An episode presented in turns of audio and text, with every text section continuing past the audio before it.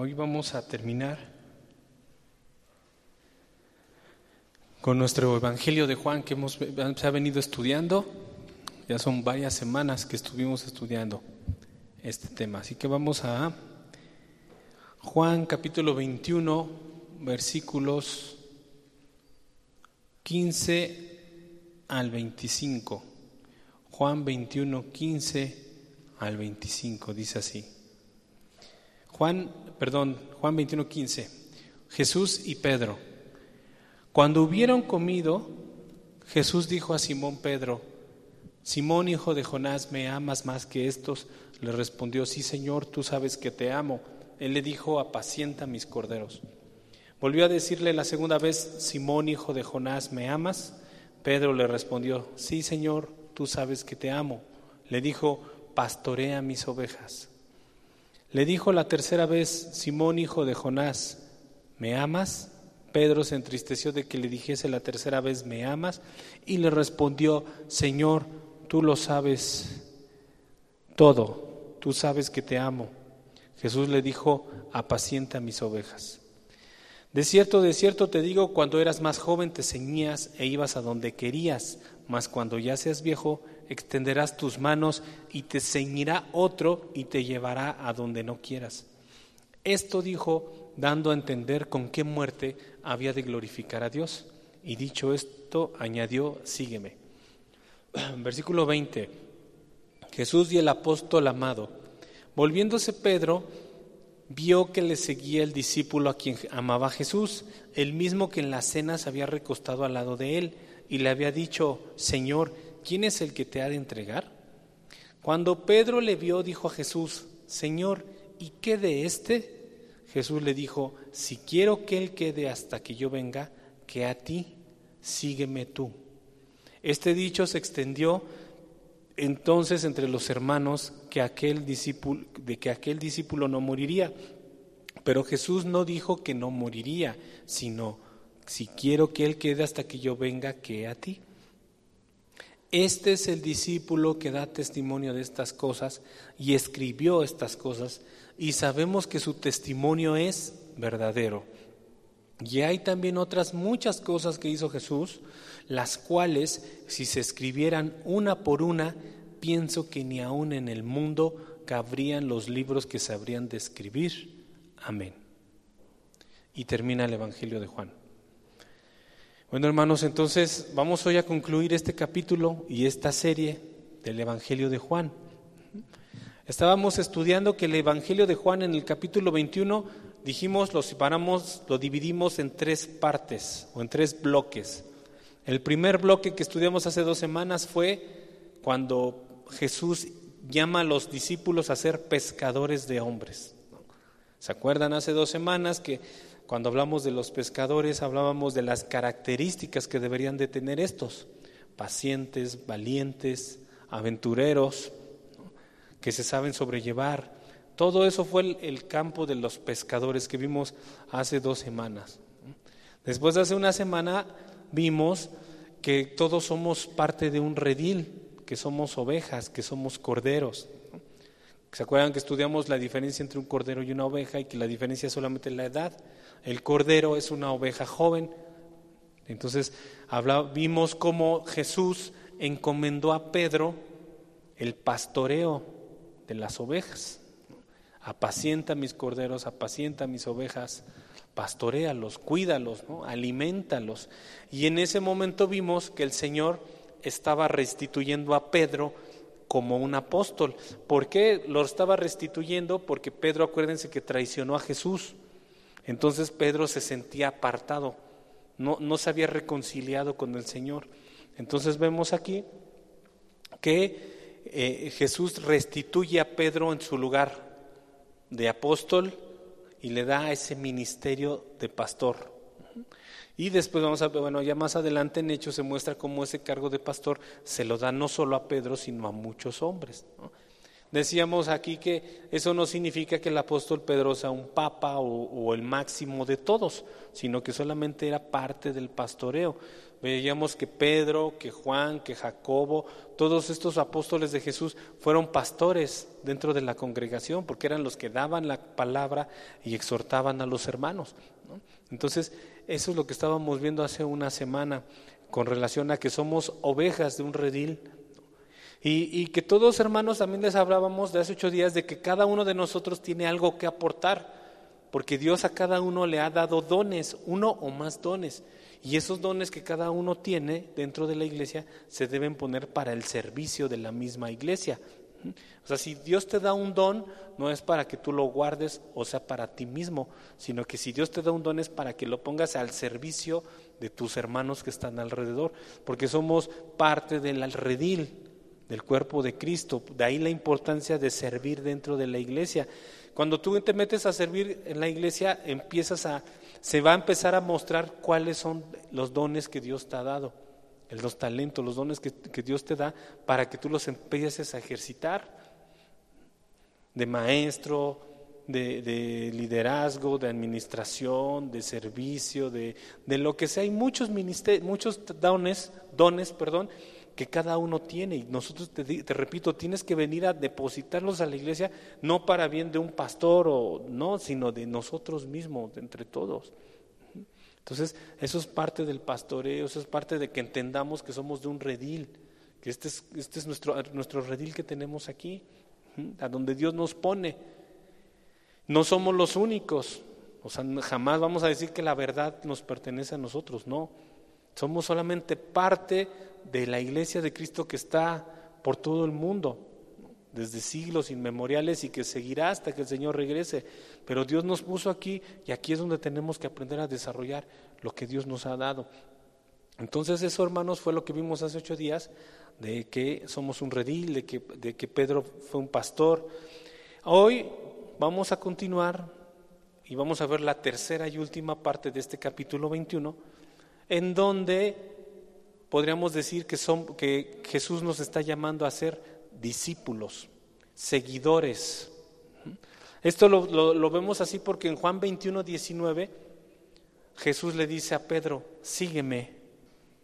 Y en Juan 21, 22 le vuelve a decir, sígueme tú. Entonces, en Juan 21 estamos viendo el llamado de Jesús a seguirlo.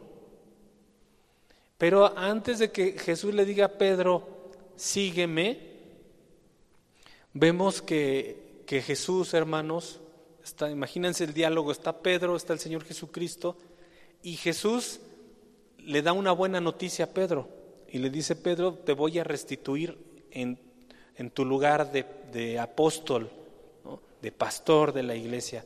Tú vas a apacentar mis corderos, tú vas a, a pastorear mis ovejas. Entonces, a Pedro lo colocan, lo en ese lugar.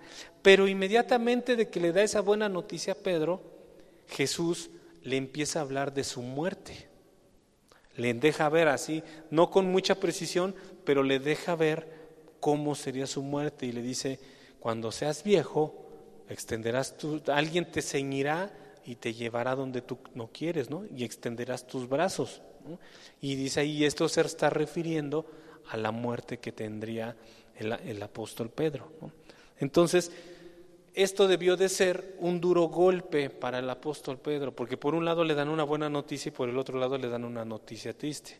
Por un lado le dicen, ya eres apóstol de Jesucristo otra vez, y por el otro lado te dicen, pero un día te vas a morir por causa de ser seguidor y ser y siervo de Jesucristo. Entonces, eh, eh, vemos que nos puede extrañar la manera en la que Jesús a Pedro le habla de una forma tan abierta, y le dice, cuando seas viejo te van a, vas a morir con los brazos extendidos. ¿A qué te suena cuando, cuando Jesús le dice con los brazos extendidos vas a morir? Pues obviamente que se refiere también a una crucifixión. Entonces, ahorita les voy a hablar más de eso con datos históricos. Entonces, hermanos, nos preguntamos, ¿por qué Jesús le, le explicó a Pedro o le adelantó, más bien, ¿por qué le adelantó a Pedro cómo moriría como mártir crucificado? ¿Por qué le tuvo que adelantar esto? Y la respuesta es, así, que el Señor Jesucristo, hermanos, siempre expone las cosas como son. O sea, el Señor nunca guarda nada, todo nos lo muestra, nos, lo revela en, nuestro, en nuestra vida espiritual. Es decir, que cuando tú te haces seguidor de Jesús, debes tener en cuenta que esto significa que vas un día a sufrir por este hecho de ser seguidor de Jesús. Es decir, aquí el Señor Jesús le está explicando a Pedro que por ser cristiano, padecería como cristiano, sería martirizado como cristiano, porque acuérdense que somos el oprobio del mundo, dice la Escritura. El cristianismo siempre va a ser desechado, siempre va, a ser aborrecido, siempre va a ser criticado. ¿Por qué? Por, una simple razón, porque el mundo está peleado con Dios y el cristianismo es el, volver a la comunión con Dios. Entonces el mundo le choca todo lo que tenga que ver con Dios. Entonces aquí Jesús le está explicando a Pedro, vas a ser mi apóstol, pero un día por ser mi apóstol, un día te van a matar. Y así el Señor siempre lo ha manifestado, hermanos. Si ustedes se van al tiempo atrás, cuando Jesús estaba todavía predicando, cuando todavía ni quien se imaginara que lo iban a crucificar, Él ya les empezaba a decir a sus discípulos, un día es necesario que yo vaya a Jerusalén y allá voy a padecer y me van a matar, ¿no? pero voy a resucitar. Entonces Jesús, conforme predicaba la palabra, pero al mismo tiempo decía, pero un día voy a ir a Jerusalén y me van a matar y, voy a padecer mucho. ¿no? Igual está haciendo aquí con Pedro. Le está diciendo, tú vas a ser eh, discípulo, tú vas a ser pastor, vas a pastorear la iglesia, pero también por ese hecho vas a ser perseguido y un día te van a matar. Cuando seas grande, cuando seas viejo, le dice. Y eso, hermanos, tú y yo lo debemos de tomar también. Que por ser cristiano, vas a tener cierta persecución. Claro que no estamos como en aquellos años. Tú y yo como generación cristiana estamos viviendo en un tiempo de muchas libertades, porque estamos aquí, está abierta la puerta de aquí afuera, el que, el que guste puede entrar, el que guste puede salir, la, la iglesia es libre, podemos traer nuestras Biblias, podemos cantar y nadie nos va a decir nada, no está prohibido el cristianismo ahorita aquí, ¿no? Al menos en la Ciudad de México y en, el Estado de México, la zona conurbada, podemos eh, eh, tener nuestra reunión de cristianos y, no nos, nadie nos puede decir nada. Ahí está, nuestro registro ante la Secretaría de Gobernación. Estamos legalmente constituidos, no va a pasar nada, ¿no? Pero en otros tiempos, en otros lugares, en otras regiones, como por ejemplo ahorita en Medio Oriente, en China, en muchos países, en Corea del Norte, aquí en México, en las zonas alejadas de la Sierra en Puebla, de San Luis Potosí, de Chiapas, de Guerrero, de Oaxaca, hay muchos lugares apartados de, de, los, pueblos más lejanos donde sí cuesta mucho ser cristiano, donde sí te, te, la juegas, o sea, te pueden matar, te pueden cortar la luz, te pueden robar tus, tus gallinas, pueden matar tus puerquitos, te hacen maldades en tus parcelas, ¿no? Sí hay lugares donde la persecución sí está presente. Nosotros ahorita aquí no. Entonces, a lo mejor no suena así como distante, así de, ay, por seguir a Cristo tendré que padecer. Pues así como dices, no creo, pues aquí, no, no. No pasa de que me deje de hablar mi tía y mi abuelita y que ya no me inviten al, al bautizo de mi sobrino, pero no va a pasar nada, no va a pasar de ahí. Pero aquí Jesús le está diciendo a Pedro, tú vas a ser apóstol, tú vas a ser pastor de la iglesia, dentro de la iglesia, y un día te van a crucificar. Y así, hermanos, eso es algo que tú y yo debemos de, entender siempre. Tú, tú como cristiano o cristiana, debes de entender que al entregarte a Cristo, te conviertes en un sacrificio vivo para Él. O sea que, que en cualquier momento te van a ofender o te van a lastimar o te van a hacer sentir mal por el simple hecho de ser un hijo de Dios, por ser cristiano. Y esto, hermanos, hay muchos ejemplos en la Biblia. Aquí estamos viendo a, Pedro, que el Señor le advirtió por ser mi discípulo por ser apóstol, un día te van a crucificar. le dijo a Pedro. A Pablo, por ejemplo, vamos a segunda de Timoteo 4:6.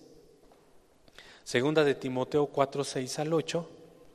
Vamos a ver al, apóstol Pablo, él qué piensa de esto, o qué, qué dice de esto. Dice segunda de Timoteo 4:6. Dice el apóstol Pablo a Timoteo, porque yo ya estoy para ser sacrificado y el tiempo de mi partida está cercano. Segunda de Timoteo 4:6. El, el, apóstol Pablo cuando escribió Timoteo no tendría ni siquiera 60 años, hermanos, o sea, era muy joven. Y sin embargo, vean cómo le dice a Timoteo, yo ya estoy para ser sacrificado. El tiempo de mi partida está cercano. Cuantísimas veces estuvo el apóstol Pablo en la cárcel, cuantísimas veces el apóstol Pablo lo, lo flagelaron, le pegaron, lo encerraron. Y sin embargo, de entre todas esas veces, cuando escribió Timoteo, ya Dios le había mostrado que él ya iba a morir. Dice, yo ya estoy yo ya estoy para ser sacrificado y el tiempo de mi partida está cercano. Luego le dice en el versículo 7, he peleado la buena batalla, he acabado la carrera, he guardado la fe. Por lo demás, me está guardada la corona de justicia, la cual me dará el Señor, juez justo en aquel día, y no solo a mí, sino también a todos los que aman su venida. Entonces Pablo a Timoteo le está diciendo, ¿sabes qué? Ya Dios me va a llevar de aquí. No va a ser por ninguna enfermedad, ni por esto, ni por aquello, va a ser porque me, me van a sacrificar. Como, acuérdense que el apóstol Pablo murió degollado. Le cortaron la cabeza, así murió. ¿no? ¿Por qué, ¿Por qué a Pablo no lo crucificaron? Por ejemplo, podría decir, ¿por qué a Pablo no lo crucificaron? Pues porque era ciudadano romano también. O sea, él tenía la ciudadanía judía por su familia de sangre judía, pero había nacido en, Tarso, que era una provincia romana, entonces era judío y romano también, por, tenía la nacionalidad romana. Entonces a los romanos la ley les impedía matar los crucificados. O sea, la pena de muerte para un romano era degollarlo, porque era un, era un, era un menor dolor, era más rápido, que le cortaran la cabeza rápido, eh, era menos doloroso que la cruz. Acuérdense que la cruz era lo más doloroso que puede existir, lo más vergonzoso que puede existir. Entonces, por eso solamente la, la, la, cruz estaba reservada para todos, menos para los romanos. Entonces, Pablo a Timoteo está diciendo, ya me van a sacrificar, ya mi tiempo de mi partida está cercano. Vemos entonces, al igual que Pedro, cómo sabía que vendría la muerte en algún momento por el hecho de ser cristiano o hijo de Dios o seguidor de Jesús.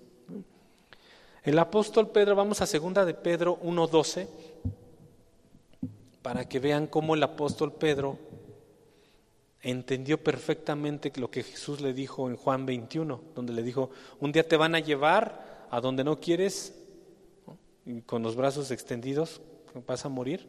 En segunda de Pedro 1.12 al 15, ahí lo narra Pedro con mucha precisión.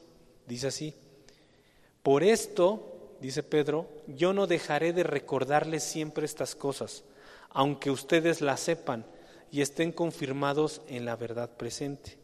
Pues tengo por justo, en tanto que estoy en este cuerpo, el despertarlos con amonestación, sabiendo que en breve debo de abandonar el cuerpo como nuestro Señor Jesucristo me ha declarado también yo procuraré con diligencia que después de mi partida vosotros podáis en todo momento tener memoria de estas cosas.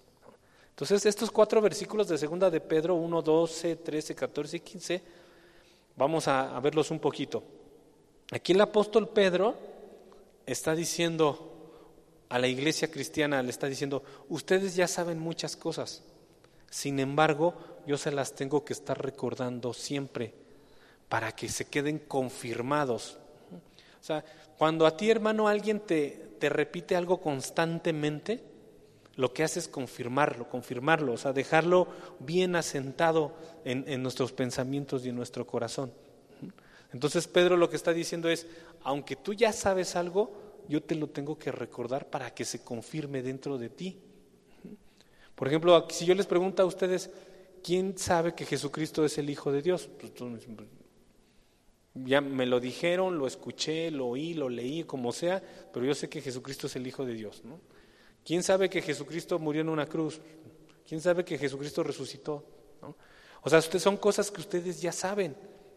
¿Quién sabe que Jesucristo busca que sus hijos se guarden, que sean santos?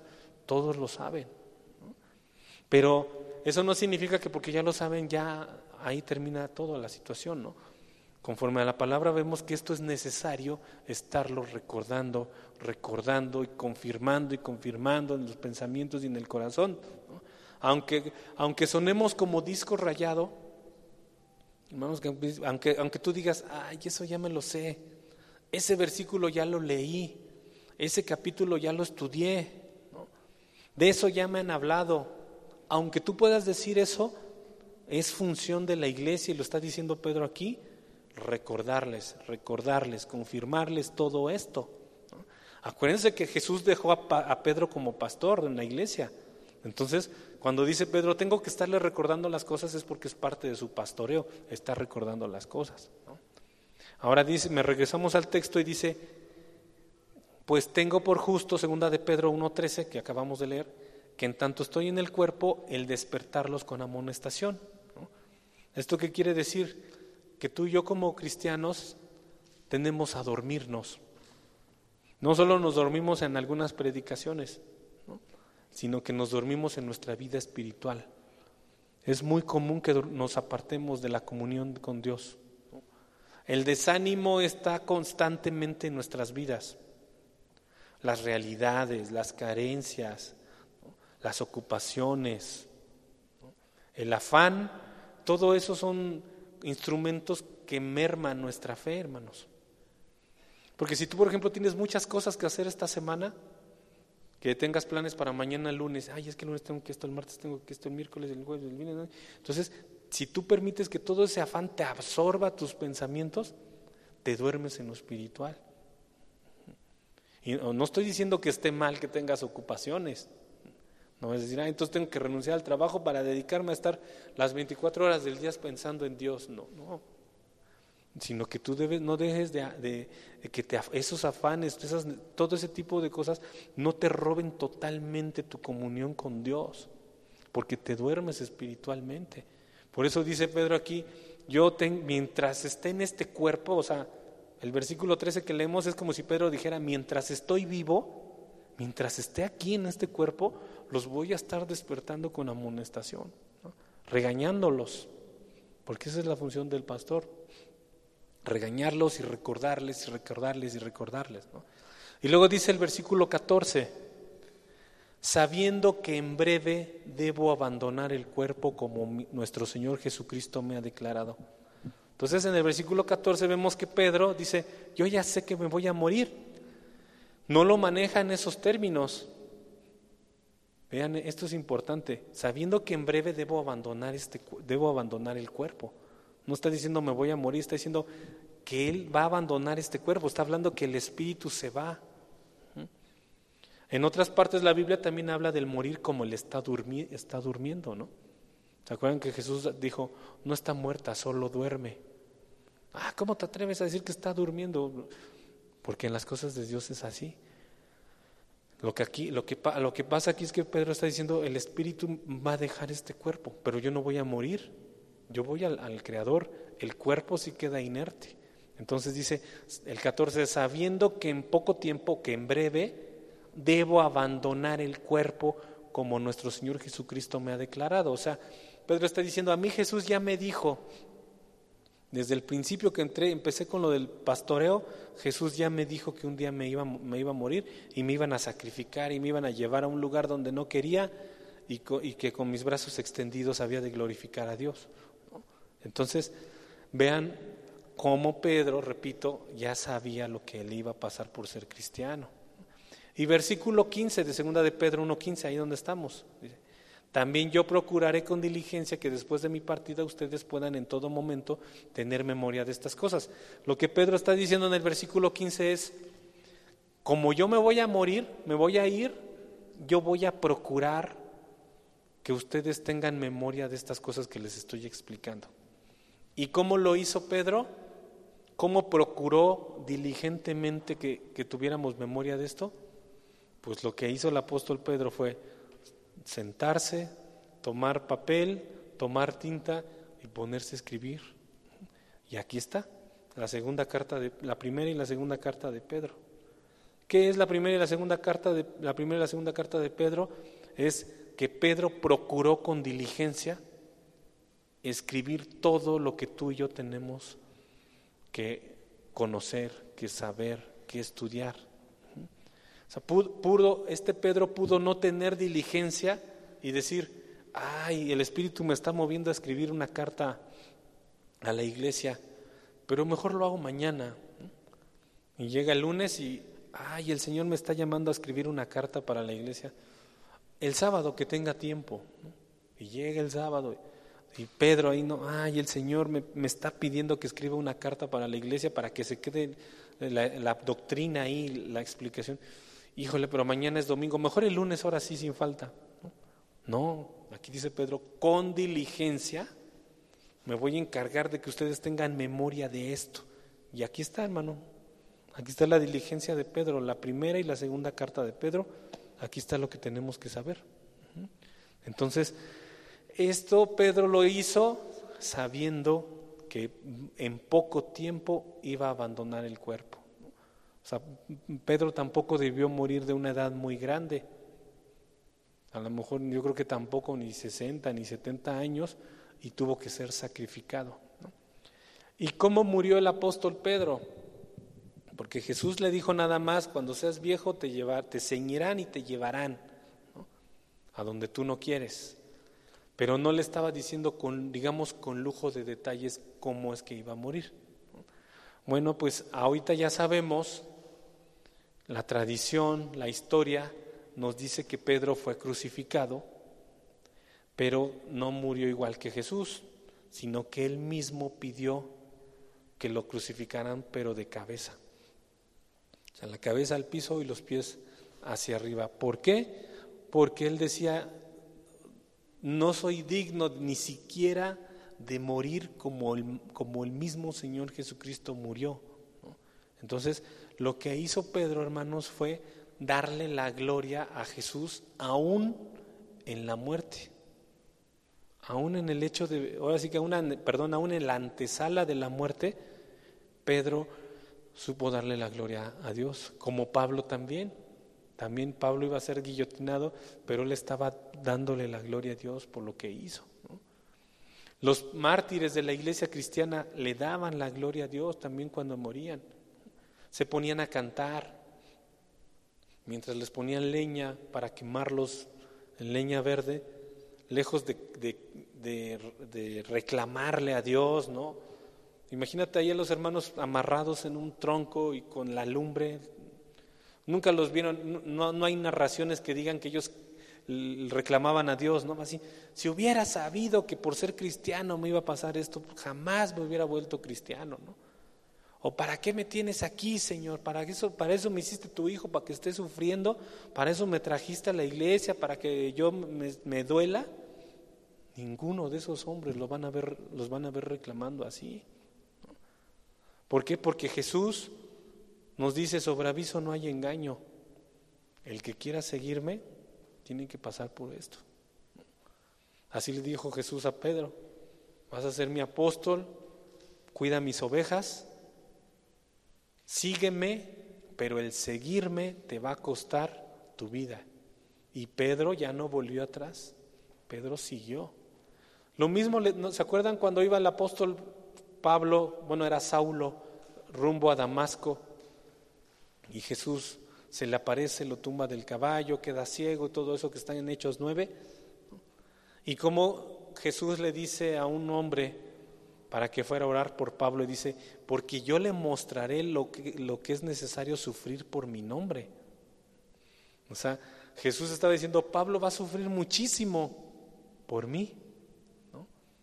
Va a sufrir mucho. Y, Pablo después lo narra en una de, sus cartas donde dice, yo no sé cuántas veces me golpearon. Una vez me dieron una golpiza tan fuerte que quedé como muerto. en cárceles, en prisiones, naufragué en un barco, se iba a hundir, naufragué en una isla, quedó por ahí, en hambre, en desnudez, a veces con dinero, a veces sin dinero, a veces comiendo muy rico, a veces no teniendo ni, ni qué comer, en, lo mucho, en lo poco. O sea, Pablo pasó todo ese tipo de cosas, pero por el amor a Jesús lo, se sobrepuso y lo vivió todo. Entonces, hermano, Jesús nunca nos esconde nada. Jesús nunca dice que caigan y después no. Jesús dice, por seguirme te va a costar esto. ¿Quieres ser amigo de Dios? ¿Quieres ser amigo mío? Dice Dios. Pues entonces te tienes que constituir enemigo del mundo. Amigo de Dios, enemigo del mundo. Amigo del mundo, enemigo de Dios. Entonces Jesús siempre nos pone las cartas sobre la mesa, hermanos. Él nunca esconde nada. Él dice, aquí está, es así. Es así. ¿Se acuerdan de aquellos hombres que, lo querían seguir? Cuando Jesús andaba predicando, dicen los evangelios, y que uno se levantó y gritó, yo te seguiré, ¿no? Yo te sigo. Y Jesús le dijo, yo no tengo ni dónde recostar mi cabeza. Las, zorras tienen sus guaridas, las aves tienen sus nidos, pero el Hijo del Hombre no tiene ni dónde recostar su cabeza, ¿no? O sea, Jesús lo que le estaba diciendo a ese hombre, ah, ¿me quieres seguir? Ok, me puedes seguir, pero si tú estás esperando que por seguirme vas a tener casa o comodidades o no sé qué más, pues déjame decirte que ni almohada tengo. Tú dices si me quieres seguir. Jesús nunca le estaba prometiendo como ahora los falsos maestros, ¿no?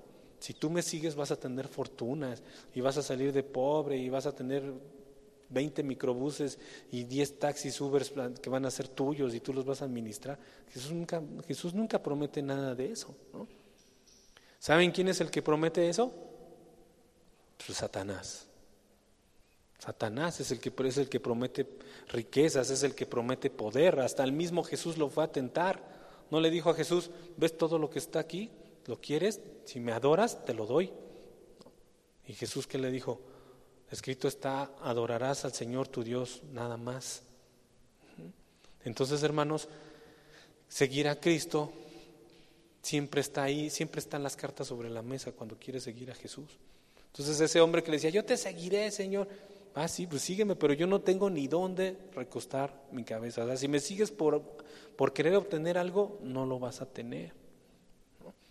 Aquí Pedro entonces es restituido como apóstol de Jesucristo, como un pastor dentro de la iglesia de Jesucristo, y Jesús le dice, pero te van a matar por esto. ¿Lo vas a hacer? Y Pedro siguió adelante, hermanos, y murió crucificado de cabeza. ¿De, ¿De, dónde sacamos que Pedro fue crucificado de cabeza? Bueno, si tú buscas en la Biblia no lo vas a encontrar. No hay ninguna parte en la Biblia donde venga la narración de cómo crucificaron a Pedro. No, eso no viene aquí. Y obviamente no tendría por qué venir, porque la narración que viene de, una muerte en la cruz es la de Jesús, porque es la válida, es la que nos importa. La muerte de, de Jesús en la cruz sí viene aquí y viene cómo pasó y a qué hora pasó. ¿Se acuerdan cuando estudiamos eso? y se nubló la tierra y las rocas se rompieron y hubo resurrecciones. Y, todo eso que sucedió, ¿por qué? Porque es la muerte del Salvador. La muerte de Pedro no tiene ninguna, no tiene esa importancia como para aparecer aquí. Eso solamente es un referente para que veamos lo que sucedió. Y eh, entonces volvemos a la pregunta, ¿de dónde sacamos que Pedro murió crucificado y de cabeza? Eso, hermanos, está en los libros de historia, pero no en los libros de historia actuales. Tendremos que remitirnos a los historiadores del, pasado, los que vivieron en esos tiempos o cercanos a esos tiempos. Acuérdense que los historiadores, pues, los libros de historia más fidedignos son los que se escriben en, en ese momento. Por decir, por decir, cuando sucedió lo de la matanza del 68, ¿hay algún libro, por ejemplo, que de alguien que estuvo que estuvo involucrado en todo eso? Sí hay libros. El más famoso es el de La noche de Tlatelolco de Elena Poniatowska. Ella vivió en ese tiempo, estuvo en el movimiento, entonces ella puede escribir con detalle lo que le tocó vivir. La, la conquista de los aztecas, hermanos, ¿habrá habido historiadores? Lucas Alamán fue uno de esos, ¿no? No sé si han ido al templo mayor que está una bardota gigante con un texto. Bueno, pues eso que está escrito ahí es de un historiador que vivió en ese tiempo. O sea, él vio, ah, ese, ese que, él vio la, cómo era la Tenochtitlán aquí, cómo estaban las pirámides, cómo estaban los canales de agua. Él lo vio, entonces él lo escribe y esa es, la narración histórica más segura que podemos tener. ¿no? Pues así sucedió en los tiempos de Pedro. Hubo varios historiadores, uno de ellos fue Clemente, Clemente Romano, se llamaba así. Él escribió unas cartas y ahí viene la narración de cómo Pedro murió. Hubo otro historiador que se llamaba Lactancio, que escribió un libro que se llamaba La muerte de los perseguidores. Y él dice, se los voy a leer para que esto no es de la Biblia, hermano, subrayo, esto no es de la Biblia, son libros de historia antigua. Lactancio entonces es un historiador que escribió el libro La muerte de los perseguidores y él escribió esto como, como si fuera una noticia, ¿no? Un, periodista, dice así, mientras, mientras, Nerón, mientras Nerón reinaba en el año, entre los años 54 y 68, el apóstol Pedro vino a Roma y a través del poder de Dios que le encomendó a él, obró ciertos milagros y convirtió a muchos a la verdadera religión, construyendo un templo fiel y firme para Dios. Cuando Nerón oyó hablar de estas cosas y observó que no solo en Roma, sino en cualquier otro lugar, una gran multitud se rebelaba todos los días contra la adoración a los ídolos, condenando las viejas costumbres, y viendo que la gente se acercaba a esa nueva religión, él, siendo un despreciable y perverso tirano, se arrasó a apurar, perdón, se apuró para arrasar el templo de Dios. Nerón fue el primero en perseguir a los siervos de Dios. Él crucificó a Pedro y mató a Pablo. Esto, hermanos, no es de la Biblia, te repito, es de un libro de historia que escribió Lactancio. Él vio cómo Nerón, ese emperador romano, pues era un hombre perverso, malvado, y cómo, se, cómo el cristianismo iba creciendo. Dice, y todos los días la gente dejaba de adorar a sus ídolos, a sus piedras, a sus yesos, y, abandonaban las costumbres antiguas y se estaban volviendo hacia el cristianismo. Entonces Nerón, que era perverso, un tirano, se apuró para destruir a, la iglesia, ¿no? Y él, él crucificó, él mandó a crucificar al apóstol Pedro y, mató, también mandó a matar al apóstol Pablo. Otro, otro historiador fue Pedro de Alejandría, así se llamaba Pedro de Alejandría, y escribió un libro llamado La penitencia, sobre la penitencia. Y escribió esto, Pedro, el primero de los apóstoles, habiendo sido apresado a menudo y arrojado a prisión y tratado con deshonor, fue finalmente crucificado. Ese es un parrafito de su libro, ¿no? Que Pedro de los apóstoles, que había sido arrojado constantemente a prisión. Eso quiere decir que Pedro a cada rato lo llevaban a la cárcel, hermano. Dice, y tratado con ignominia, con deshonor. O sea que Pedro lo llegaron a tratar con, pues, muy feamente, ¿no? Le pegaban, vayan a saber si le pegaban, le escupían, quién sabe qué tantas cosas le hicieron a Pedro, ¿no? Dice, fue finalmente crucificado en Roma. Vamos a ver otros dos historiadores. Hay otro historiador antiguo que se llama Orígenes, así se llama Orígenes. ¿no? Y él escribió en sus comentarios históricos, escribió esto. Al fin, después de haber venido a Roma, Pedro fue crucificado cabeza abajo porque él había pedido que él pudiera sufrir de esta manera. Aquí es otro dato histórico que confirma que Pedro fue a Roma y él mismo pidió que lo crucificaran con la cabeza hacia abajo. Y el último historiador que les voy a leer se llama Jerónimo de Estridón, Jerónimo de Estridón, que escribió un libro que se llama Varones Ilustres. Es el que da el dato más exacto de todos, Jerónimo de Estridón. Dice así eh, en su libro, de manos de Nerón, Pedro recibió la corona del martirio siendo clavado en la cruz, con su cabeza hacia el suelo y sus pies hacia arriba, asegurando que él no era digno de ser crucificado del mismo modo que lo había sido su Señor. Entonces, con todos estos libros de historia, uno, dos, tres, cuatro, cinco historiadores, hermanos, todos coinciden que Pedro en Roma lo, lo crucificaron con la cabeza hacia abajo y los pies hacia arriba. Y desde aquí, él aseguraba que no era digno ni siquiera de morir, morir de la misma manera que murió su Señor, o sea, Jesucristo.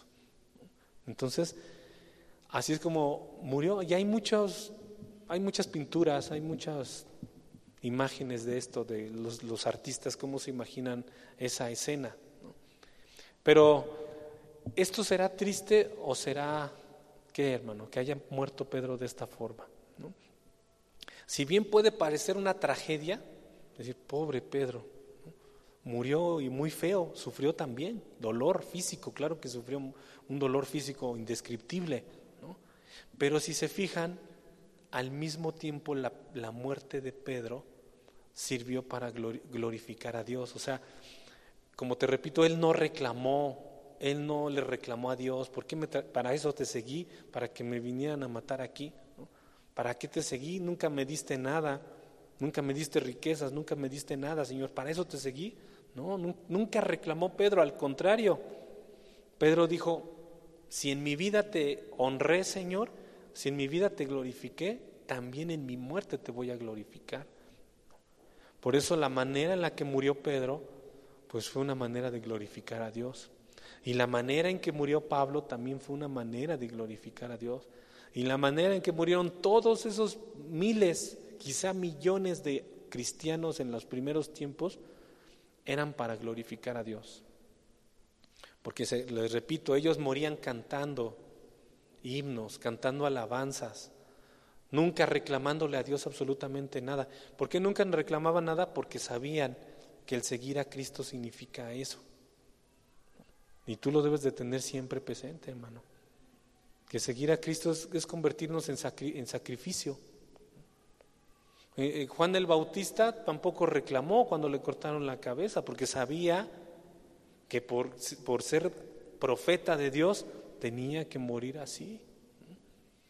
Todos los, todos los profetas de Dios sabían que, que, tenían que morir así porque estaban sirviendo al Dios vivo y verdadero, a, la luz. Y el mundo en el que ahorita estamos, acuérdense que el mundo en el que habitamos está peleado con Dios. Todo lo que existe está peleado con Dios. No quieren saber nada de Dios. No me hables de Dios, no me cuentes de Dios, no me hables de la Biblia, no me digas nada de eso porque estoy enojado con Dios. Así está el mundo, en maldición. Entonces, por eso es que los, así como apedrearon a los profetas y así como martirizaron a los apóstoles, así como crucificaron a Jesús, pues ¿qué te puedes esperar tú y yo? Lo mismo.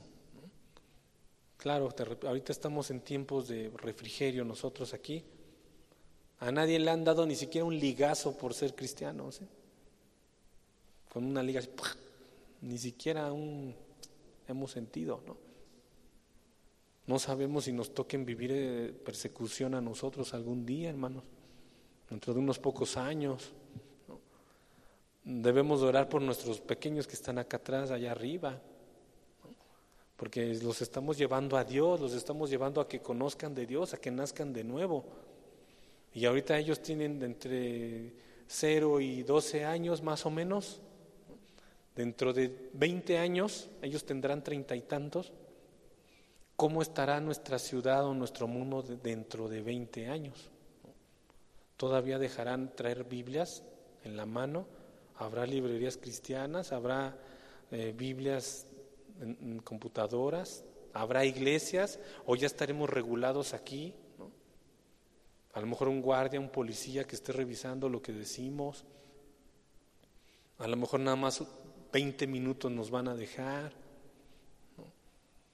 No, sabemos, no sabemos qué, qué, qué pase dentro de 20 años, a qué se van a enfrentar los corderitos que están allá atrás.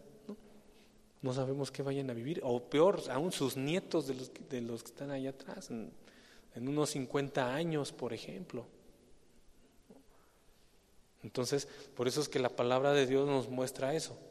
Pedro entró siguió a Jesús y eso le iba a costar eso. Pablo siguió a Jesús, le costó eso. Jacobo siguió a Jesús, le costó eso. Mateo siguió a Jesús y así nos podemos ir todos, todos, todos. El apóstol Juan, ¿ustedes creen que el apóstol Juan haya sufrido algún martirio? También sufrió un martirio. Así como este libro de historia que les dije de Pedro, hay libros de historia que dicen que a Juan lo metieron en calderas de aceite hirviendo pero lo que, lo que, no, lo que ya nos, lo que podemos ver es que nunca le pasó nada, porque se entiende que Juan murió de viejito, a los noventa y tantos años murió viejito, en Éfeso, ahí fue la, última donde vivió el apóstol Juan. Entonces, Dios tiene con cada uno un trato totalmente diferente. Entonces, hermanos, regresando, vemos que también se puede glorificar a Dios incluso en el hecho de muerte o estando muriendo.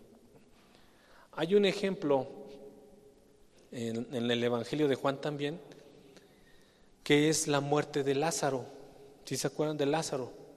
Lázaro era amigo de Jesús. Eran, eran tres hermanos, Marta, María y Lázaro. Y eran sus amigos de Jesús.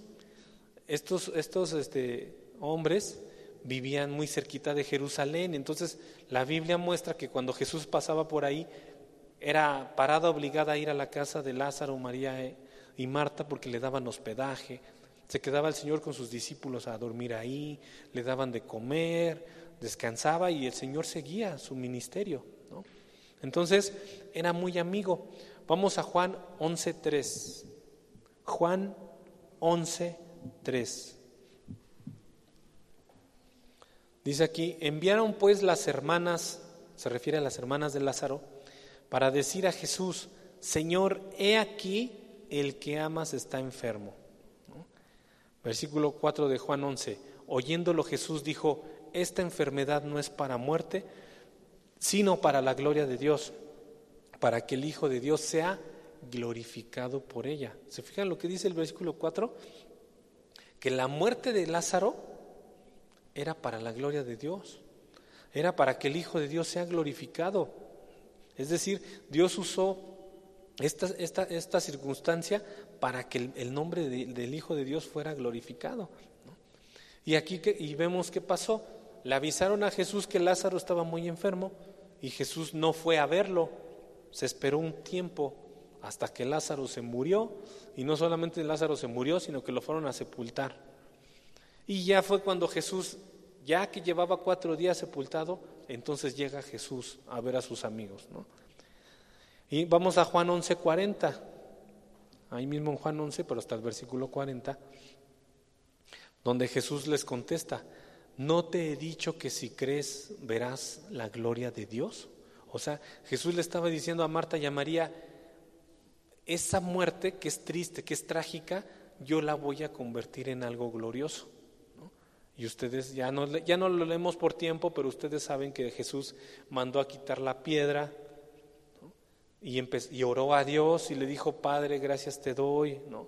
yo sé que siempre me escuchas, para que crean que tú me enviaste, Señor, escucha mi oración. ¿Y cuál era la oración de Jesús? Resucita a Lázaro. Y como el Padre se complacía en el Hijo, cuando Jesús da la orden, Lázaro, sal, se cumple. ¿no? y Lázaro resucita y sale. Entonces, hermanos, vemos que la, incluso estas muertes sirvieron para que Dios sea glorificado. ¿Y esto por qué salió? Pues salió para que entendamos que como cristianos no hay nada oculto. Jesús pone las cartas sobre la mesa. Seguir a Cristo, hermano, significa una cruz que cargar, significa una persecución, significa un desprecio por parte del mundo. Y es lo normal. Pero aun cuando estés en una situación así, glorificas a Dios con esa actitud. Estás glorificando al Señor con esa actitud. Entonces regresamos, nos regresamos, ah, perdón, antes de eso, vamos a leer Filipenses 1.20.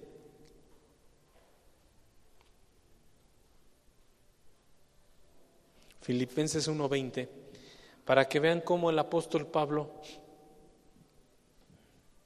decía estas palabras, Filipenses 1:20, dice Pablo, conforme a mi anhelo y mi esperanza de que, en, de que en nada seré avergonzado, antes bien con toda confianza como siempre, ahora también seré magnificado Cristo en mi cuerpo, o por vida o por muerte. ¿eh? Es decir, Pablo está diciendo, yo voy a magnificar a Cristo viviendo y muriendo. O sea, si vivo, magnifico a Cristo. Si muero, magnifico a Cristo. Porque para mí el vivir es Cristo y el morir es ganancia. Eh, estos hombres estaban tan convencidos de la resurrección de los muertos, estaban tan convencidos de que Jesús estaba ahí, que decían, sea que muerto o vivo, pues es lo mismo. Para mí morirme es ganancia, decía Pablo. O sea, a mí me conviene ya morirme, porque si me, muero, me muero, me voy a la presencia de Dios, ¿no? Entonces, eso para eso, hermanos, estas palabras nos deben a ti y a mí de dar confianza, de, de, cambiar nuestra forma de pensar de la muerte, de, cambiar nuestra forma de pensar de lo que viene después de lo que estamos viviendo aquí. Entonces Pablo dice, en mi cuerpo por vida o por muerte, para que sea, Cristo sea magnificado.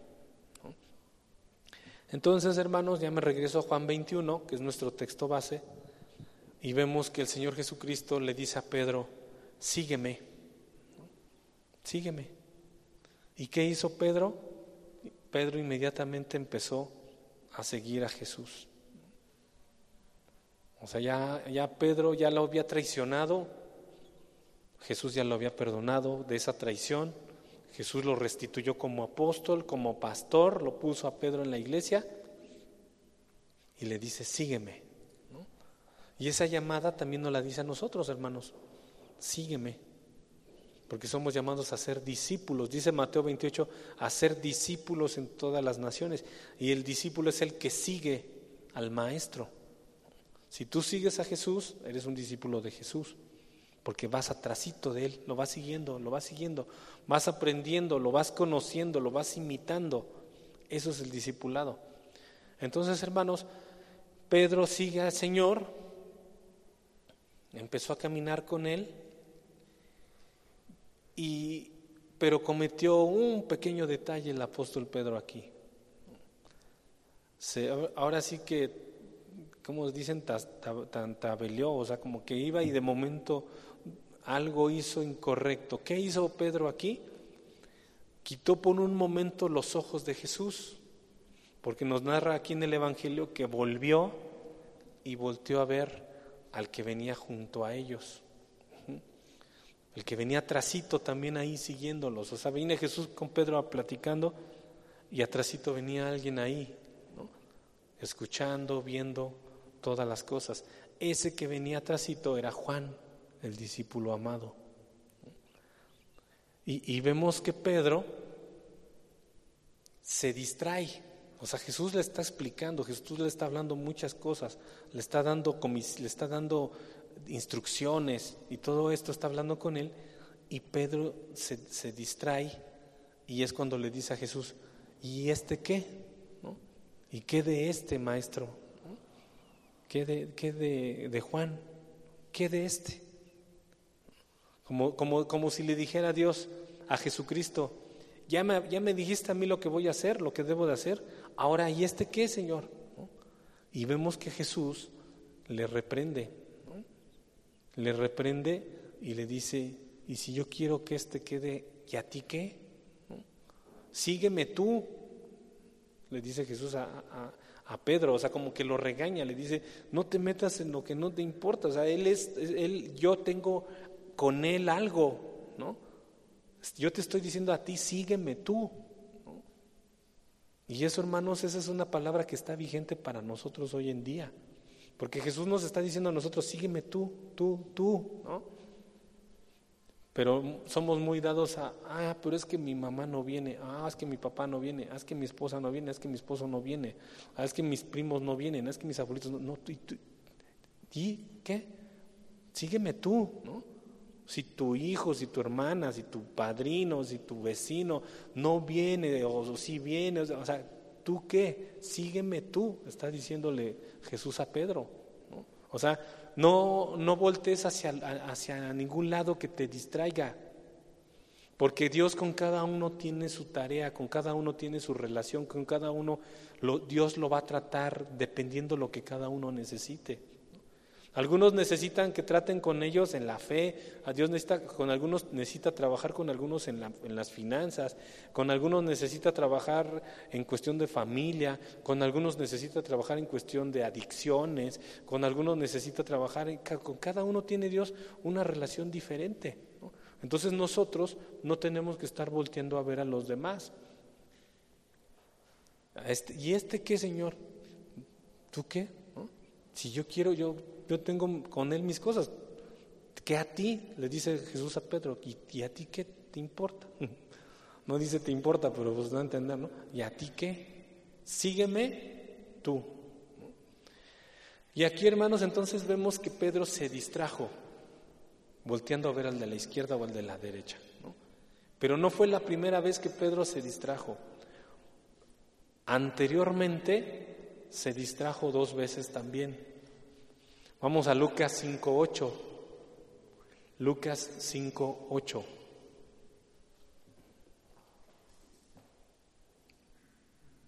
Lucas 5.8. Les platico el contexto para no leer todo. Fue cuando fue la pesca milagrosa, que empezaron a sacar peces y las redes se rompían de, de tantos kilos de pescado que estaban sacando. ¿no? Entonces dice Lucas 5.8, viendo esto, Simón Pedro cayó de rodillas ante Jesús. Entonces, aquí vemos que Pedro, hago un paréntesis, Pedro ve lo que está sucediendo con las barcas que se están hundiendo de, peces y dice, esto no es normal, Él es especial, es Dios, y se postra delante de Jesús, reconoce su deidad de Jesús. Pero luego de que ve a Jesús, se voltea a ver hacia, hacia él mismo y dice, apártate de mí, Señor, porque soy hombre pecador. Eso es correcto, que reconozca su pecado, que reconozca que él no es merecedor. Pero al mismo tiempo vemos que esto es peligroso a veces cuando nos quedamos enfrascados en esto. ¿A qué me refiero? A que mucha gente no se acerca a Dios porque nadie la saca de que no es merecedor de acercarse a Dios. O sea, dice, no, pues es que yo soy lo peor. No, pues es que yo soy, pues sí lo eres, pero por eso vino Jesús, acércate a Él. No, es que yo no, no merezco. Yo conocí una persona que así decía, es que ¿para qué voy a la iglesia si estoy bien mal en mi vida? Pues por eso, porque estás mal, ¿no? O sea, muchos tienen la idea que la iglesia solo es para los que están bien, para los, para los que flotan de santidad, ¿no? Y no, es un hospital de pecadores. Y entonces muchos, si se, queda, si se estancan en esta postura de, no, soy lo peor, no, soy el más pecador del universo, no, soy lo... Pues, y por lo tanto no me puedo acercar a Jesús, pues estás mal. Al contrario, estás tan mal que necesitas acercarte a Dios, por eso vino Él, a los enfermos, no a los sanos. Entonces, aquí en este pasaje de Lucas 5.8, Pedro dice, apártate de mí, Señor, porque soy pecador. ¿Te imaginas si Dios hubiera dicho, Jesús le hubiera dicho a Pedro, ah, sí, eres un pecador, sácate de aquí, fuera de aquí?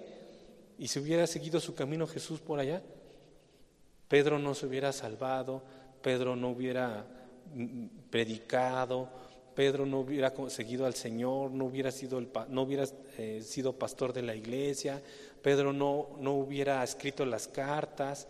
Y no pasa nada, porque así como Jesús levantó a Pedro, pudo levantar a, a Juan, a Lucas, a quien sea, ¿no? Porque nadie somos indispensables para Dios. Somos necesarios pero no indispensables, ¿no? Entonces, pero Pedro, hermanos, aquí vemos el amor de Dios, como hacia Pedro lo vuelve un pescador de hombres. Entonces, aquí regreso a Lucas 5.8, Pedro se vio a sí mismo, se distrajo de Dios.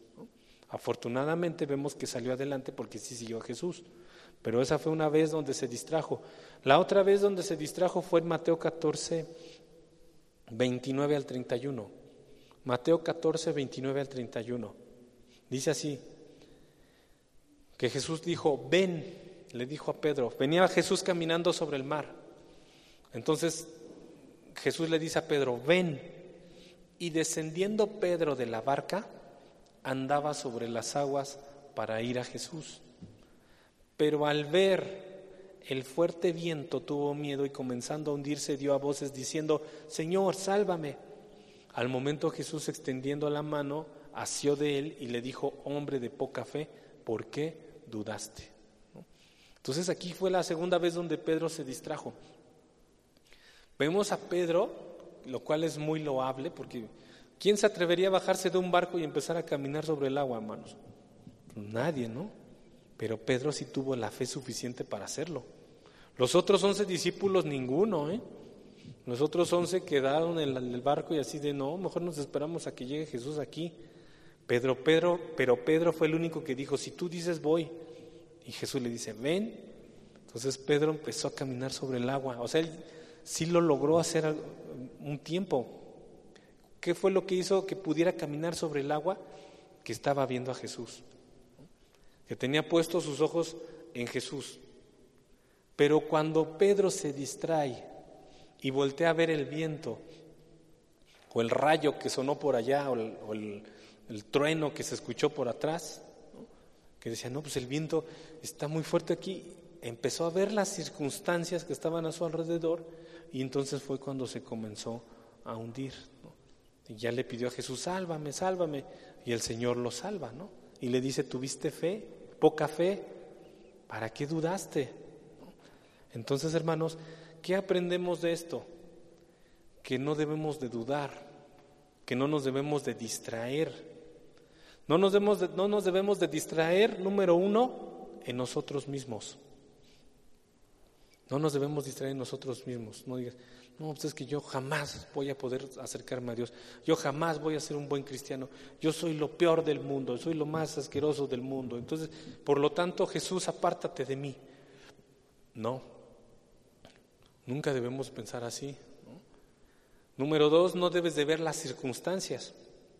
Si ves lo que está a tu alrededor, te vas a perder, vas a perder tu, visión puesta en Jesús, te vas a distraer y te vas a terminar este, hundiendo, como pasó en el mar. No, no, no, siempre debes de estar puestos tus ojos en Jesús. Y número tres, como vimos en Juan 21, tampoco te distraigas viendo la vida espiritual de tus demás hermanos. No te distraigas viendo que si el otro sí es pecador, que si es santo, que si es buen cristiano, que si es mal cristiano, ¿no? Sabemos que entre nosotros debemos de exhortarnos, ¿no? Pero ten cuidado de que no te distraigas y eso te haga perder el, rumbo y termines perdiéndote. Porque te, puedes ocupar mucho en alguien que te puede llevar a la perdición. Imagínate que alguien hubiera, en lugar de poner sus, imagínate que un apóstol, en lugar de haber puesto sus ojos en Jesús, hubiera puesto sus ojos en Judas Iscariote, ¿no? Y que se hubiera, hubiera vivido con Judas y, ¿qué onda Judas? ¿Qué pasó? No, pues es que se gastaron todo el, el, dinero en ese perfume, en lugar de, hubiéramos dado dinero a los pobres, ¿no? Como, como dijo una vez Judas, ¿no? Pues es que Jesús anda diciendo que es rey y, pues no lo veo que compre armas, que, no, lo veo que organice un movimiento para derrocar al, emperador romano. imagínate si alguien, en lugar de poner sus ojos en Jesús, hubiera puesto los ojos en, Judas Iscariote. Así como Judas cayó, pues se trae junto con él a, ese otro, ¿no? O sea, ¿a qué voy con todo esto? A que no debemos de distraernos viendo lo que están haciendo los demás. Porque dentro de las iglesias, hermanos, hay, hay hermanos maduros y hay hermanos inmaduros. O hay hermanos fuertes en la fe y hay hermanos débiles en la fe, que apenas están creciendo, que apenas están así nutriendo como un bebé. Acuérdense que la palabra de Dios va desde leche hasta proteínas, hasta carne, ¿no? Entonces, poco a poco el, el espíritu se va alimentando poco a poco y vas madurando y vas entendiendo más cosas. Entonces hay hermanos débiles y hay hermanos fuertes. Por eso es que tú no debes de poner tus ojos hacia la vida de los hermanos. Es muy triste ver, es muy triste hermanos, que en las iglesias cristianas, cuando una hermana o un hermano se va de la congregación, por la razón que sea, justificada, injustificadamente, muchos se vayan atrás de él, sin que sea su, su ahora sí que su problema, ¿no?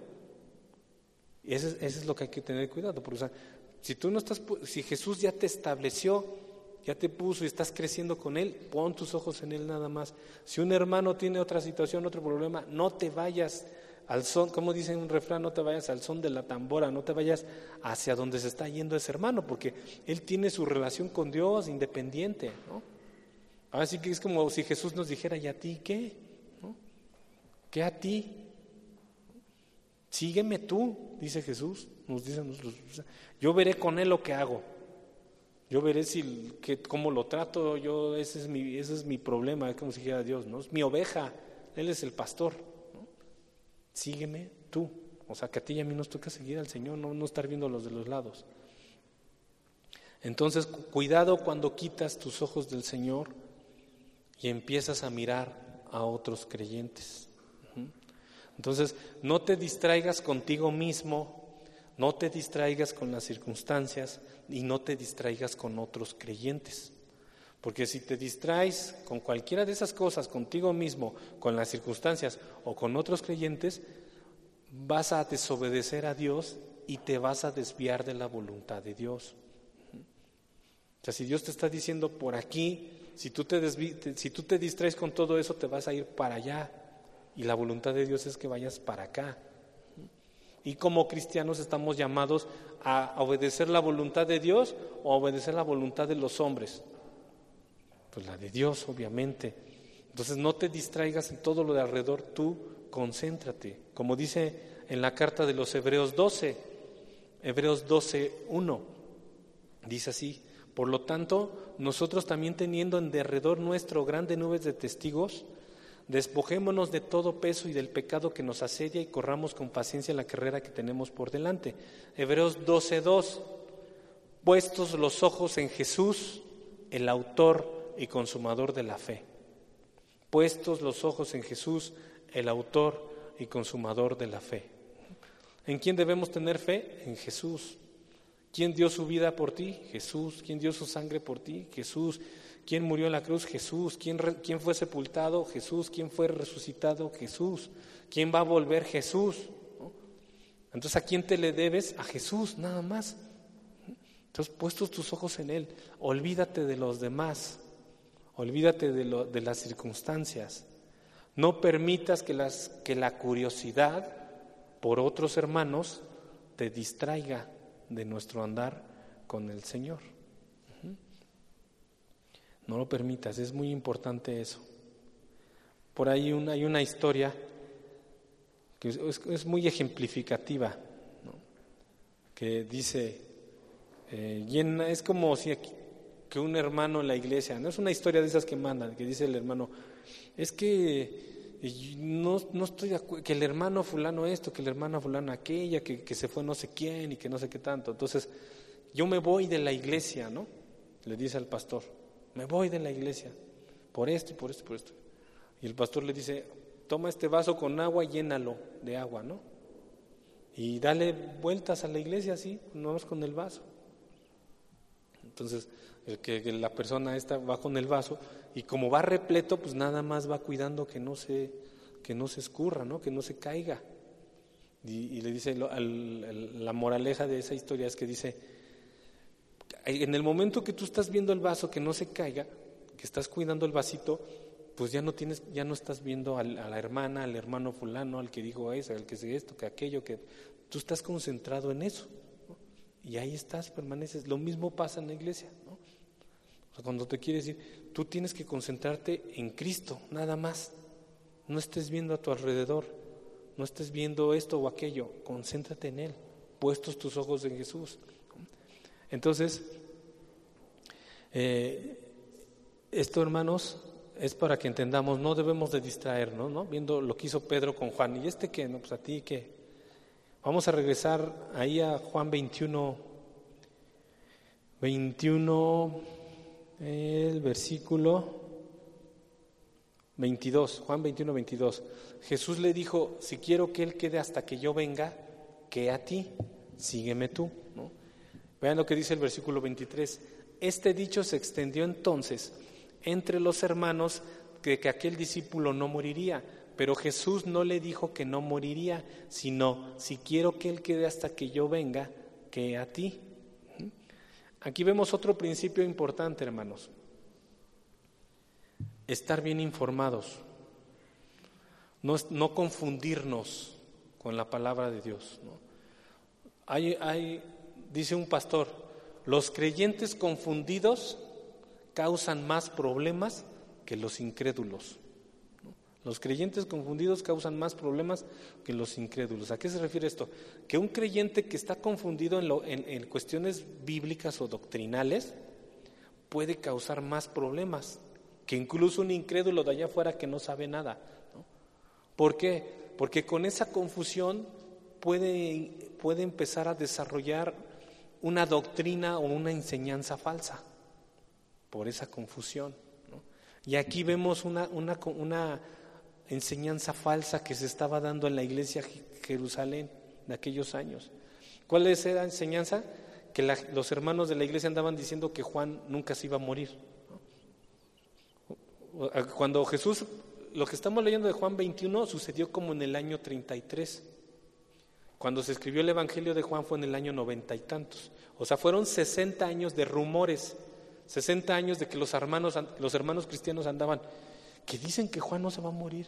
Que Jesús le dijo a, cuando estaba con Pedro y con Juan, dicen que Jesús le dijo a Juan, tú no, nunca te vas a morir. ¿no? Entonces, por eso Juan viene aquí y pone fin a ese rumor, a esa confusión y dice, Jesús nunca dijo que no iba a morir. O sea, Jesús, dijo, Jesús simplemente dijo, y si quiero que Él quede hasta que yo venga, ¿qué a ti? ¿no?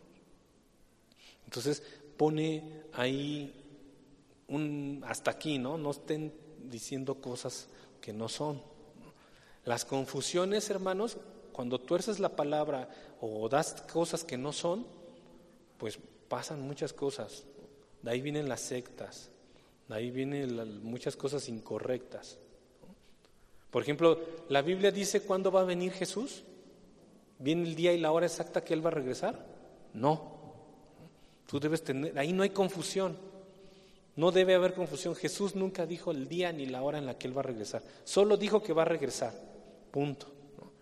Sin embargo, hay creyentes confundidos que por ahí andan diciendo, Jesús va a venir en el 2021, Jesús va a venir en el 2012, Jesús iba a venir en 1850 y tantos, Jesús va a venir en 1920, Jesús va a venir en, marzo de no sé qué.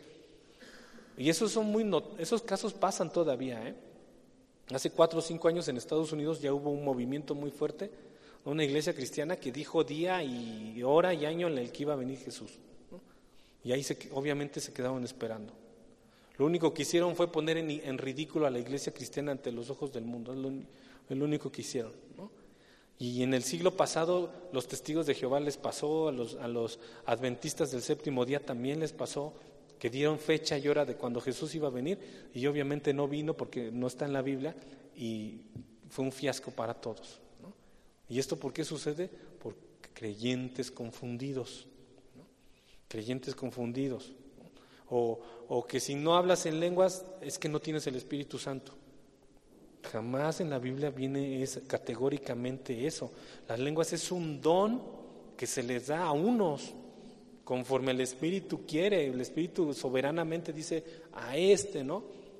Por alguna situación en especial, no, no, es, no es que a fuerzas todo, todo, todo, todo el mundo tiene que hablar en lenguas, eso no está en la Biblia, ¿no? Pero hay creyentes confundidos que piensan que todos los cristianos forzosamente tienen que hablar en lenguas y ahí andan provocándose lenguas que ni tienen, ¿no? Y empiezan ahí chiviribirín, pum, pum, pum, pum, y, bla, bla, bla, y, empiezan a decir, y, ni siquiera tienen el, don de lenguas, ¿no? Pero pues es que, es que dicen que, que, a fuerzas tengo que hablar en lenguas. Así le pasó a una amiga mía, que se bautizó, no, no, no, en, no en esta iglesia, hermanos, en otra iglesia donde yo iba antes, y se bautizó y después la llamaron, horas, suelta tu lengua, tienes que hablar en lenguas, y ella no pudo. Y yo, yo, yo la acompañé con su familia y todo. Y ya después estaba triste, dice, es que yo nunca pude, o sea, no soy cristiana. O sea, si estaba confundida, quedó doblemente confundida ahora, ¿no? Pues es que como no pude orar hablar en lenguas, no soy cristiana, me dijeron. yo, eso ya tiene muchos años, fue donde yo también me ponía a estudiar, ¿no? Entonces esa es la de a fuerzas que tienes que hablar en lenguas, si no, no eres cristiano. Y pues no, aquí no vas a encontrar eso. Aquí dice que hay don de lenguas, don de interpretación de lenguas, don de sanidad, don de esto, y el Espíritu le da a cada quien como a él le place. Y también dice Pablo en Corintios, pero cuando hagan dones, hágase todo decentemente y en orden.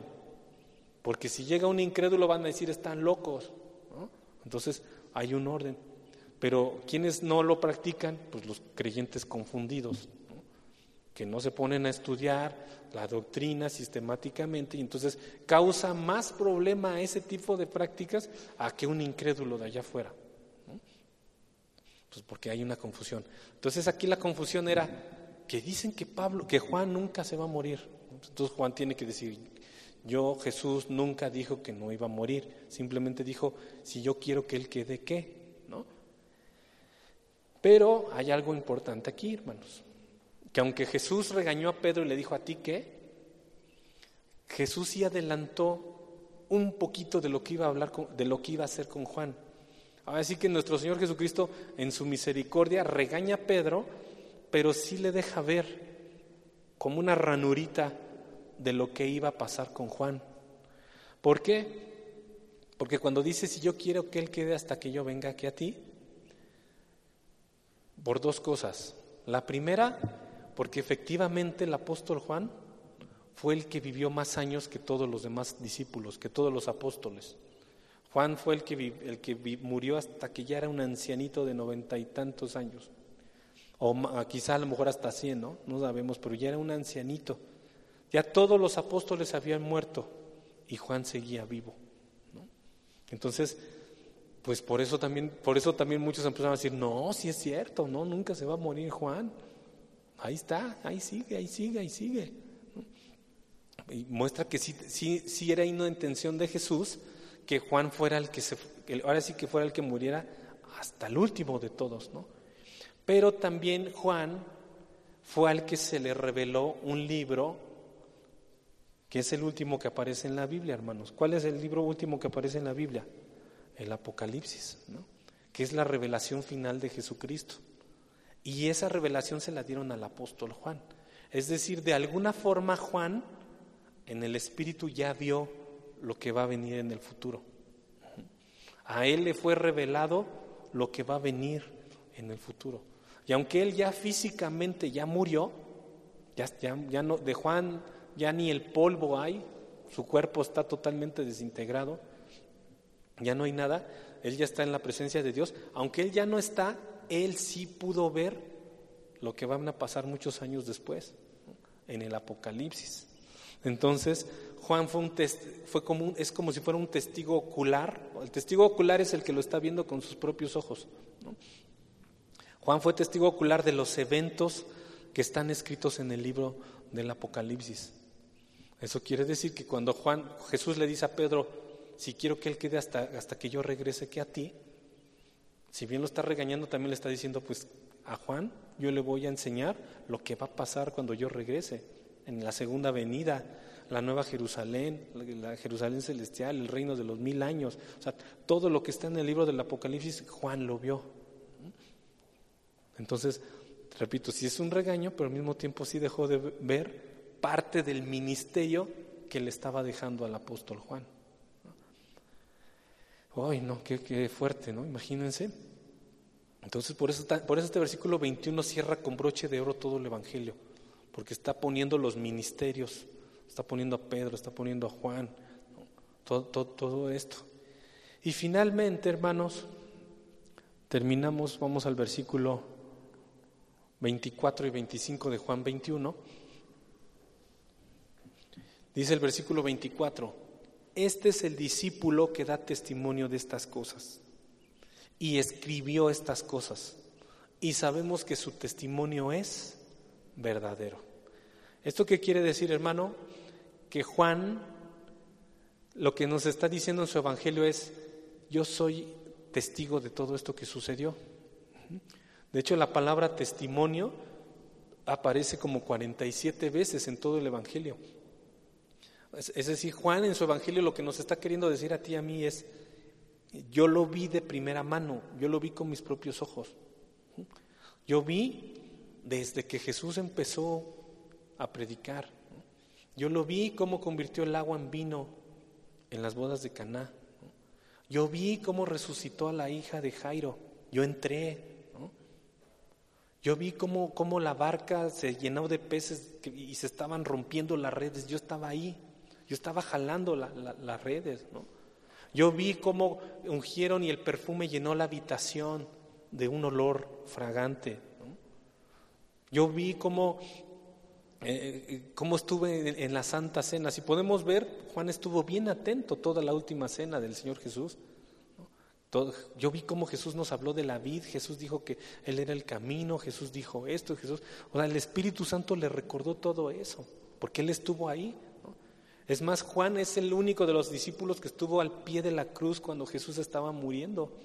Él estaba escuchando con sus propios, así que con sus propios ojos y con sus propios oídos oyó a Jesús lo que clamó. Él vio cómo le, salía, le salió la sangre y el agua cuando le, le, dieron con la lanza.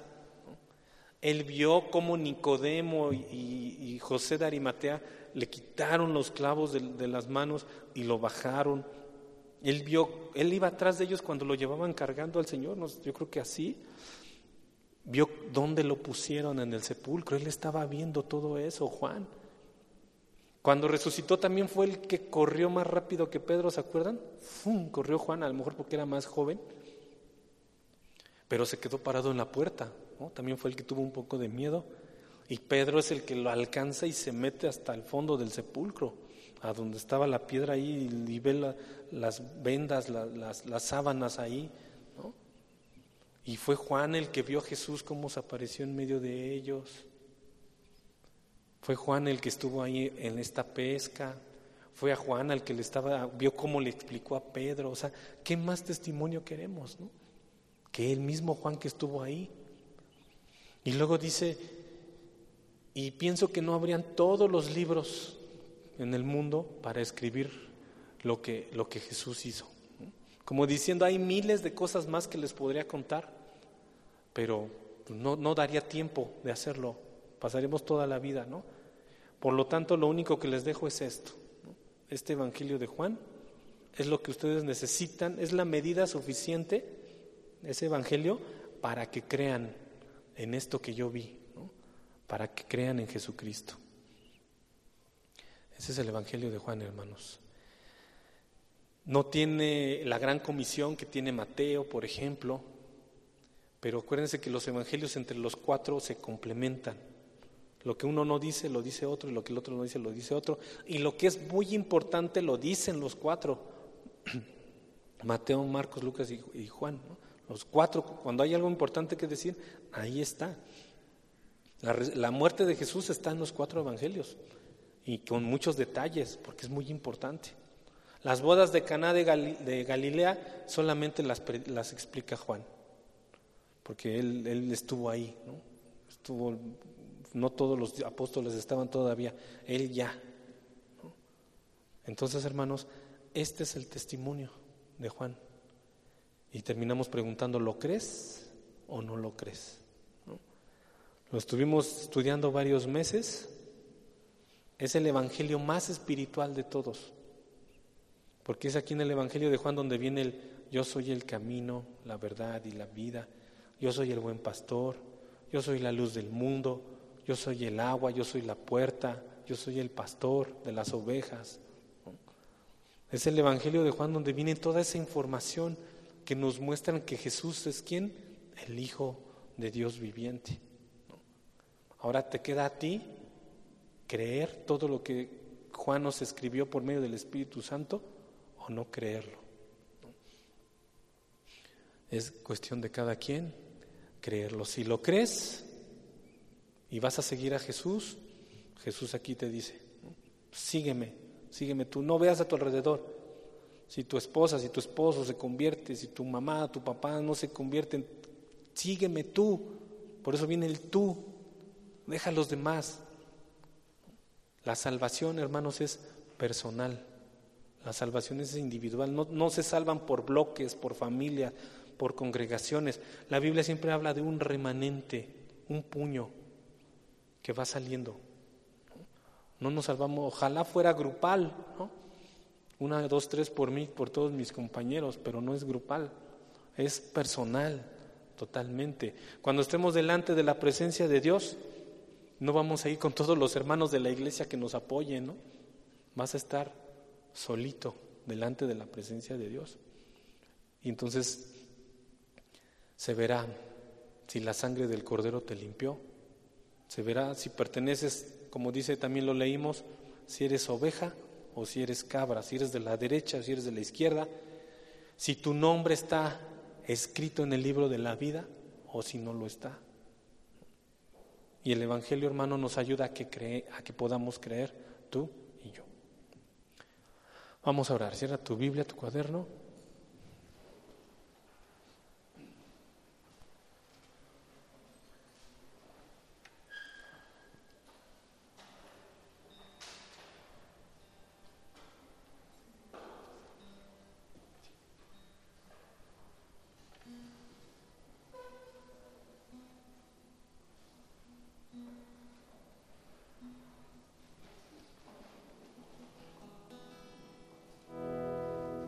De pie, hermano, conmigo.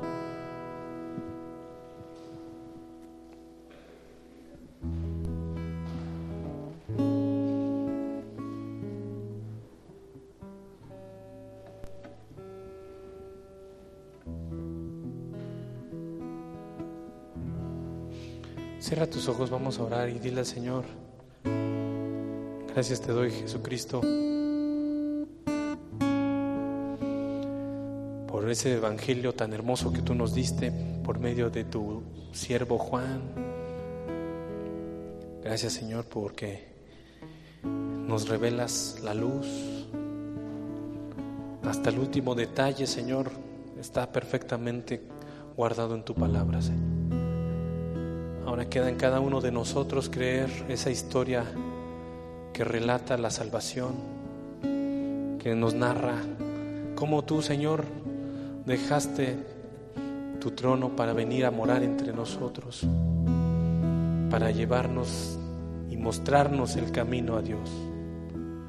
Gracias, Jesús.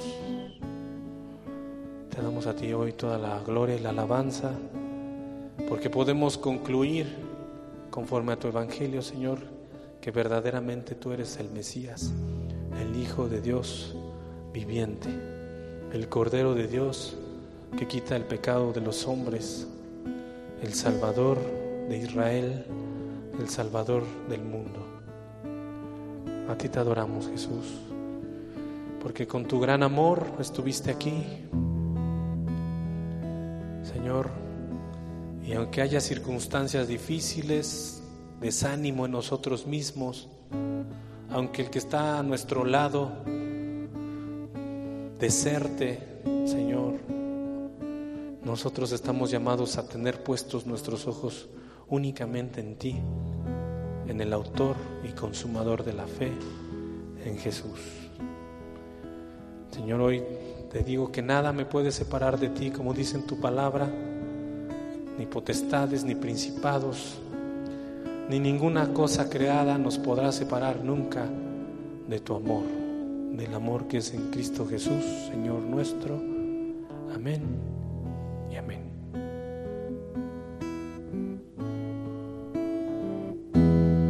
Vamos a cantar al Señor y dile, tu amor por mí, Señor, más profundo es que el mar, más alto que el cielo está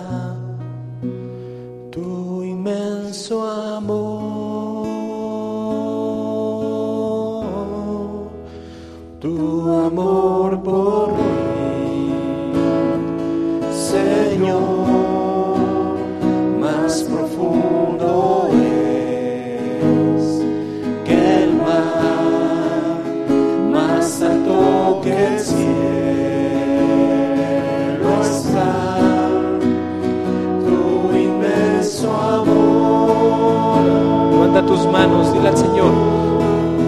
Nada me separará de tu amor. No hay problema que me aparte de ti. Eres tan real en mi corazón.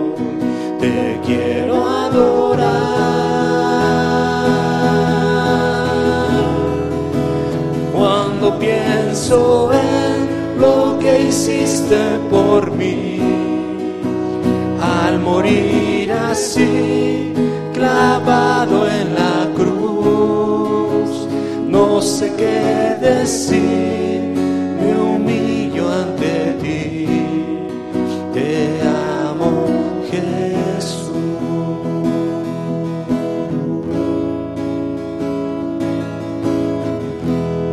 Una vez más, cántale al amor del Señor y dile. tu amor por mí, Señor, más profundo es que el mar, más alto que el cielo está, tu inmenso amor,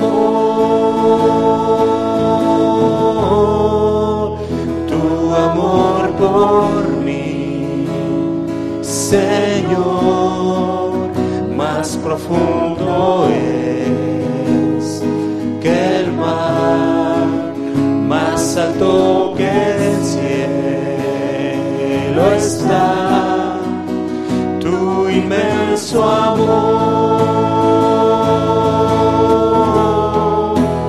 Nada me separará de tu amor. No hay problema que me aparte de ti. Eres tan real corazón.